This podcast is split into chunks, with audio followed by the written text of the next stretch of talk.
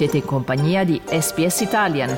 Trovate altre storie su sps.com.au barra Italian o scaricate la SPS Radio app.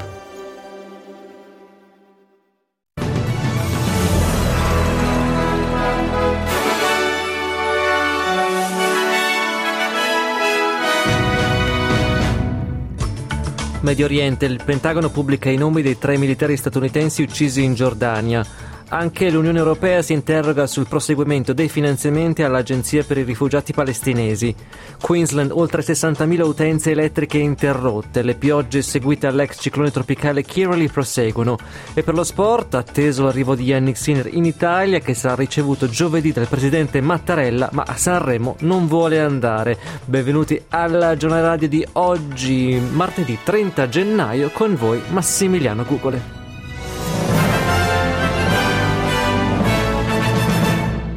E iniziamo questo giornale radio dal Medio Oriente con il Ministero degli Esteri iraniano che ha respinto l'accusa degli Stati Uniti sulla responsabilità nell'attacco di droni che ha ucciso tre soldati statunitensi e ne ha feriti decine di altri nel nord-est della Giordania, vicino al confine siriano. Il Pentagono ha nel frattempo pubblicato i nomi dei tre militari uccisi, il sergente William Rivers di 46 anni e due donne soldato specialiste, Kennedy Sanders di 24 anni e Breonna Moffett di 23. Tutti e tre erano originari della Georgia. Il presidente Joe Biden ha puntato il dito contro i gruppi sostenuti dall'Iran per quello che è stato il primo attacco fatale contro militari statunitensi da quando il conflitto tra Israele e Hamas è scoppiato lo scorso ottobre con ripercussioni in diverse parti del Medio Oriente. Il portavoce del Ministero degli Esteri Nasser Kanani dell'Iran ha definito queste accuse infondate. E intanto a Gaza la distribuzione degli aiuti più essenziali potrebbe essere minacciata dopo che diversi paesi hanno sospeso il loro sostegno finanziario all'UNRWA a causa delle accuse israeliane che sostengono il coinvolgimento di 12 loro impiegati negli attacchi di Hamas dello scorso 7 ottobre. La Commissione europea ha affermato che valuterà se continuare i finanziamenti dopo che alcuni membri dell'Unione, tra cui Germania e Italia, hanno seguito gli Stati Uniti interrompendo il sostegno all'UNRWA, che lo ricordiamo è l'agenzia delle Nazioni Unite che si occupa dei rifugiati palestinesi. Il portavoce della Commissione europea Eric Mamer sostiene che l'Europa, tra i principali donatori, vuole vedere le accuse indagate e chiarite, ma questo non deve interferire con il supporto alle popolazioni in difficoltà a Gaza ed in Cisgiordania. At the same time, of course, we recognize fully that aid to Palestinians in this particularly difficult context for them in Gaza in the West Bank from a humanitarian point of view need to continue. And therefore we need to be able to combine both of these dimensions effectively. L'Australia e i 13 paesi donatori, tra cui anche Stati Uniti e Canada, che hanno interrotto i finanziamenti all'agenzia. E il massimo rappresentante palestinese in Australia, Izzat Abdul Hadi, ha definito questa decisione una punizione collettiva e chiederà alla ministra degli esteri Penny Wong di ripristinare i finanziamenti all'agenzia delle Nazioni Unite per i rifugiati palestinesi. Secondo Abdul Hadi le accuse si riferiscono a 12 persone in un'agenzia di 30.000 persone. Questo non dovrebbe comportare che aiuti vitali possano essere interrotti. Ci spostiamo ora in Queensland, dove diverse strade sono state bloccate ed alcune proprietà potrebbero rimanere isolate per mesi, con le forti precipitazioni causate dall'ex ciclone tropicale Kirley che continuano a flagellare parti dello Stato. Mentre gli abitanti delle regioni sudorientali dello Stato si preparano all'arrivo di ulteriori condizioni meteorologiche avverse, squadre di soccorso stanno tentando di ripristinare l'elettricità con circa 66.000 utenti rimasti senza corrente elettrica nelle fasi più intense di questa crisi. Il Bureau of Meteorology sostiene che Kirley probabilmente si protrarrà tra Mount Isa e Longreach per qualche giorno. A Sydney una donna è rimasta gravemente ferita a causa dell'attacco di uno squalo mentre nuotava in uno dei quartieri orientali della città. La donna, poco più che ventenne, è stata morsa ieri sera alla gamba destra da quel che si ritiene possa essere uno squalo leuca nella zona di Elizabeth Bay. I paramedici hanno assistito la donna che è riuscita a nuotare fino a un molo e che ha ricevuto i primi soccorsi da un veterinario del luogo. La donna è stata poi trasportata all'ospedale St. Vincent in condizioni critiche, avendo perso molto sangue. E sempre in Australia, l'organismo di tutela dei consumatori sostiene che il governo dovrebbe intervenire nel settore dell'assistenza all'infanzia per renderlo più accessibile, denunciando chi richiede pagamenti eccessivi. La ACCC, la Commissione australiana per i consumatori e la concorrenza, ha pubblicato il suo rapporto sul settore a seguito di un'indagine durata un anno, che ha rivelato che le tariffe per l'assistenza all'infanzia sono cresciute più rapidamente dell'inflazione.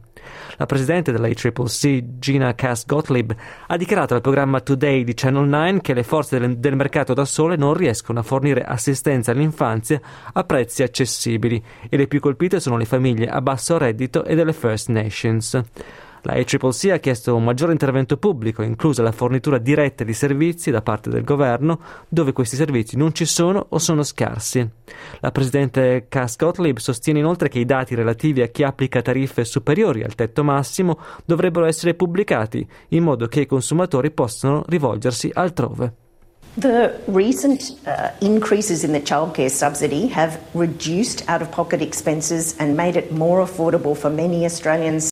But what we can see is that over time, the childcare centres increase the prices mm. and work away at those reductions. And so it's very important to have more supervision of pricing yeah. and to take interventions in the areas where there are few services and people are not served well at all. Il ministro della Sanità federale Mark Butler ha annunciato una edizione commemorativa delle tessere Medicare per celebrare il quarantesimo anniversario del servizio sanitario pubblico che cadrà il prossimo primo febbraio. A chi riceverà una carta nuova o sostitutiva tra il primo febbraio e il 31 dicembre di quest'anno verrà automaticamente inviata la versione commemorativa. Secondo il ministro Butler questo quarantesimo anniversario è un traguardo importante. There was such a strong commitment from John Howard in particular to abolish it in its entirety that, frankly, even those great reformers of the 1980s um, did not did not um, hope even that it would survive for 40 years. So, 40 years of Medicare and all that it has delivered in healthcare outcomes and social equity for our country. Nel mercato dei cambi il dollaro australiano vale 61 centesimi di euro e viene scambiato a 66 centesimi di dollaro statunitense. Per lo sport continua l'entusiasmo per la storica vittoria di Yannick Sinner agli Australian Open. Anche Papa Francesco ha reso omaggio al tennista altoatesino complimentandosi con l'Italia per il risultato e Sinner ha ricevuto anche l'invito da parte di Amadeus al Festival di Sanremo la settimana prossima. Sinner ha già risposto dicendo di non sentirsi a proprio agio in quel contesto. La mia priorità rimane il tennis e, se un po' mi conosco, io a Sanremo non ci vado, ha spiegato il 22enne di Sesto Pusteria che ha anche annunciato il ritiro la settimana prossima dalla TP di Marsiglia. Sinner è ora partito verso l'Italia e giovedì sarà ricevuto al Quirinale del Presidente della Repubblica Sergio Mattarella assieme agli altri componenti della squadra che lo scorso novembre ha conquistato la Coppa Davis. E intanto prosegue la corsa dell'Australia nella Coppa d'Asia dopo la vittoria domenica scorsa per 4-0 contro l'Indonesia.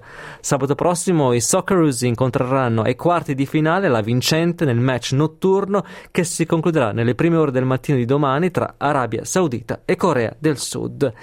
Concludiamo il giornale di oggi con le previsioni del tempo a Perth, giornata di sole, 36 gradi di massima, prevalentemente soleggiato ad Adelaide con 28 gradi, parzialmente nuvoloso invece a Melbourne con 24 gradi la massima. Si toccheranno i 25 gradi a Hobart, una giornata soleggiata, mentre a Canberra sono possibili piogge con 29 gradi. Stessa massima di Sydney dove ci sarà anche a Sydney qualche pioggia, a Brisbane invece piogge anche forti e possibili temporali con 27 gradi di massima. Qualche pioggia anche a Cairns e a Darwin, 35 gradi a Cairns e 32 a Darwin.